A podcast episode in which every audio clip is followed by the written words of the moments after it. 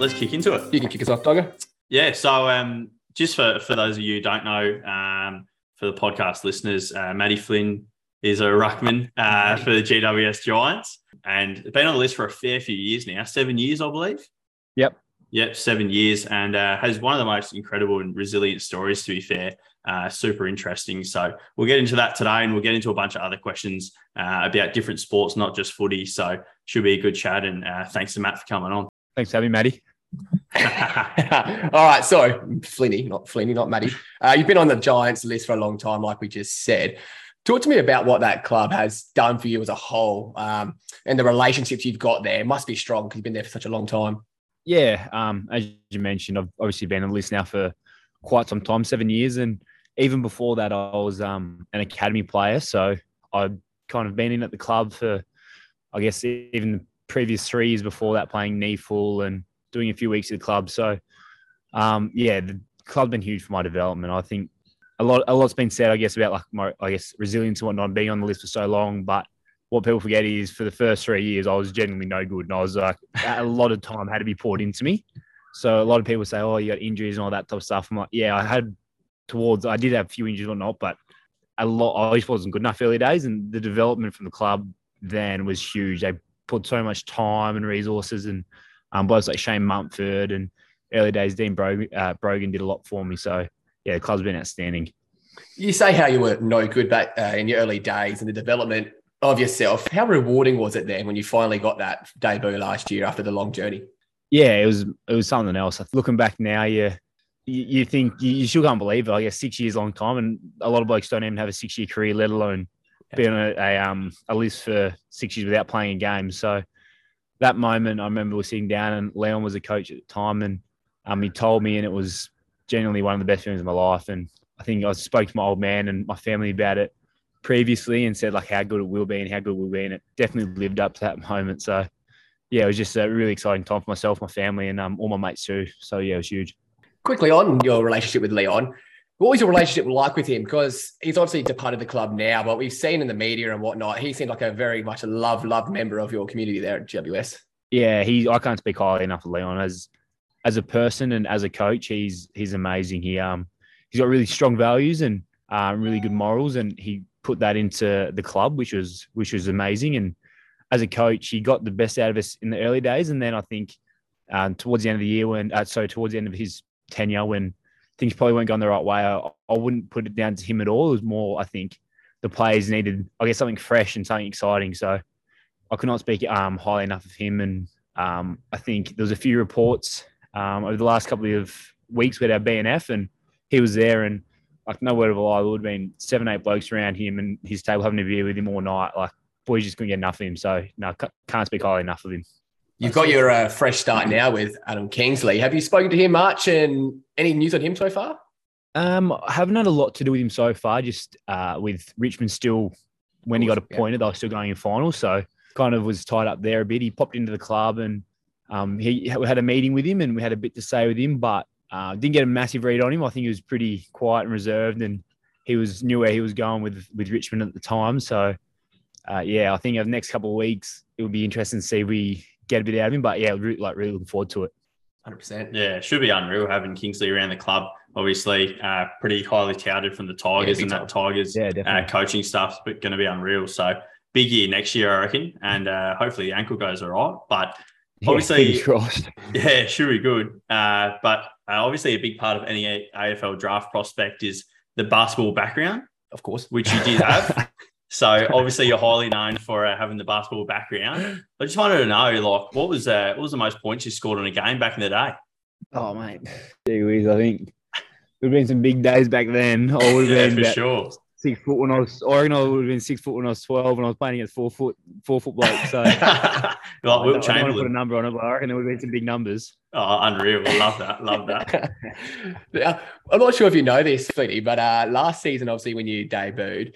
You were quite a hype man on the fantasy circles. Did you hear anything about the dream team and fantasy talk? Because you were well known. Yeah. Yeah, I, I heard a little bit. I um I might play fantasy, so I have a bit of a look at here and then, and um, a lot of my mates back home play, so they're always into me and talking to me. So um, yeah, it's probably the most hype I've ever received, but take what get. Any publicity is good publicity, isn't it? yeah, exactly right. Yeah, you gave uh, in your in your debut, you had ninety nine, and you gave Paul Hunter a bit of a bath.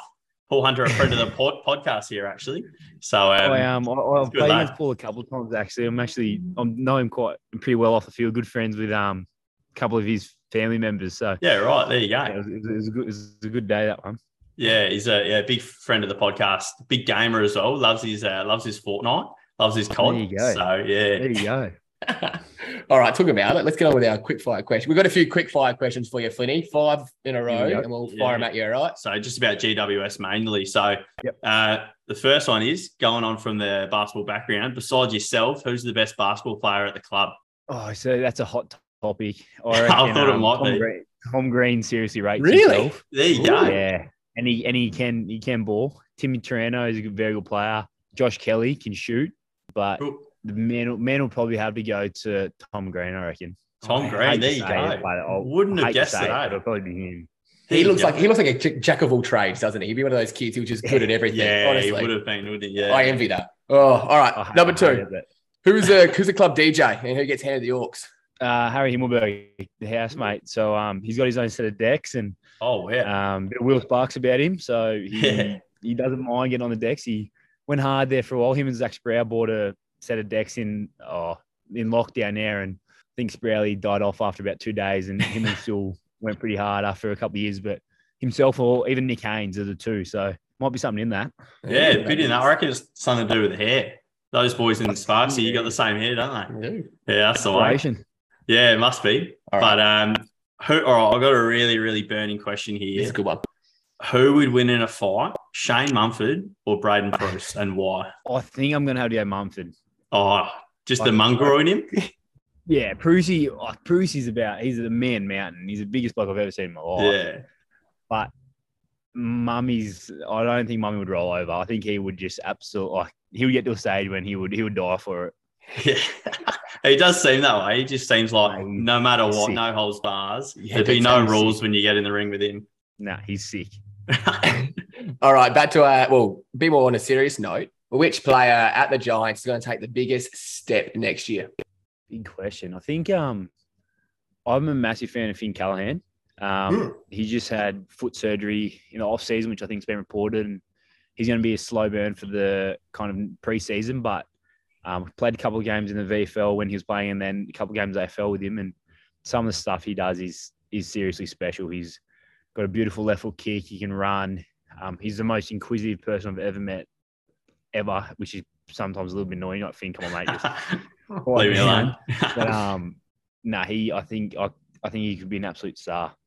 That's All awesome. beautiful. And last one, who cares the most about their stats after a game? Who's the first one to pull their phone out and check their DT? Uh, Zach Sproule. He's Oh, um, you're kidding. I think I think I think at half time he would be he'd be asking about what's going on. And Oh, he's no. massive his tackles. He loves his tackles because he knows tackles get the point. So he's huge on his tackles. Oh, big DT man, then. Um, yeah, loves it. And then Josh Kelly plays a little bit of fantasy and a bit of super coach. So he picked himself in our last draft, actually. So I No, think he wouldn't you're mind knowing kidding. how he goes. That's sacrilegious, surely. You can't be doing that. Yeah, you can't pick yourself, Oh, he surely. He copped it. All All right. right. So um, obviously you've come up against some great ruckmen in your in your career so far. Uh, I thought uh, Pittonet would have been one of the funniest ruckmen you come up against because I've heard a few uh, tall tales about him. But Big Maxi, you came up against him. And uh, what are some good stories about the big uh, big Maxi boy that you've uh, you've heard on the park? he um there's not a lot of stories, just encounters with him. I think there's um my first game I played against him in Canberra. I, he was giving me a bath in all fairness. I he five contest marks. I'm in half a footy, and I was thinking, shit, I'm a long way off here. And then I took one back in um in the back pocket and went to switch it out of the back line, turned over because I picked kicked the goal and. He came up to me, he looked at me, he's like, mate, you get one touch and you do that with it. I was just saying, fair. I was like, fair enough, fair. Far out. That's Um, brutal. But no, he's he just doesn't mind a little chirp here and there, and he'll um he lets you know when he got when he's going all right. But no, he's a, he's a ripping fella, and he's he's very he's very funny. Beautiful. Now you're heading overseas. We here uh, this off season. Head over to the states. Been before? No, never been, never been. So it'd be a good crew, crew going over there. Yeah. So, and it, well, we're a big NFL and NBA podcast here. So, what sports you going to be seeing over there? Because you can't go to America and not see some sports, right? Yep. So we're doing we're getting in at 6 a.m. on the 25th uh, of September. And then I think midday that day, Chargers play Oh, Jaguars. So we're That'll going be a straight decent into game. that. lovely. Going straight into that. And then um, we're going to be going to get Yankees game.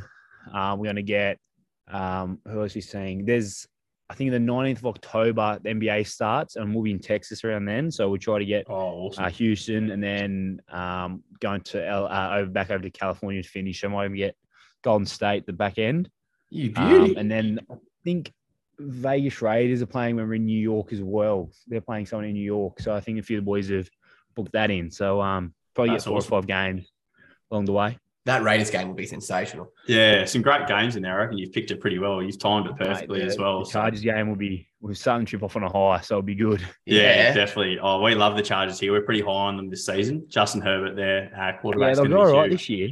Yeah, Well, I they was should actually do. having a chat with um Himmel. Himmel loves it. Himmelberg loves his NFL and uh, American sport loves it. I'm talking about it this morning. He was running me through who's good and who's not. So Yeah, he reckons that he reckons he reckons um Chargers will be all right this year. yeah, they should do well, I reckon. And uh, got a burning question here again. Who do you reckon is the NBA GOAT? Is it Michael Jordan or is it LeBron James? See, of four reports, you have you say Michael, but I've only ever watched LeBron, Yeah. and I love him. So I'm just gonna have to. I'll, I'll, I'm going with LeBron. We're exactly the same Good here, mate. Exactly Good the answer. same. I only ever I'll watched him. with Can't speak highly enough of him. No. He has to be the GOAT, I Good reckon. weapon. Absolute Good gun. And uh, we've got a bit of intel as well that you're a bit of a bandwagon NBA fan. So, what what team are you picking this year? Who do you reckon is going to go all the way? See, I, th- I think I love Golden State. I just love Golden State. Yeah. Who who True who bandwagon.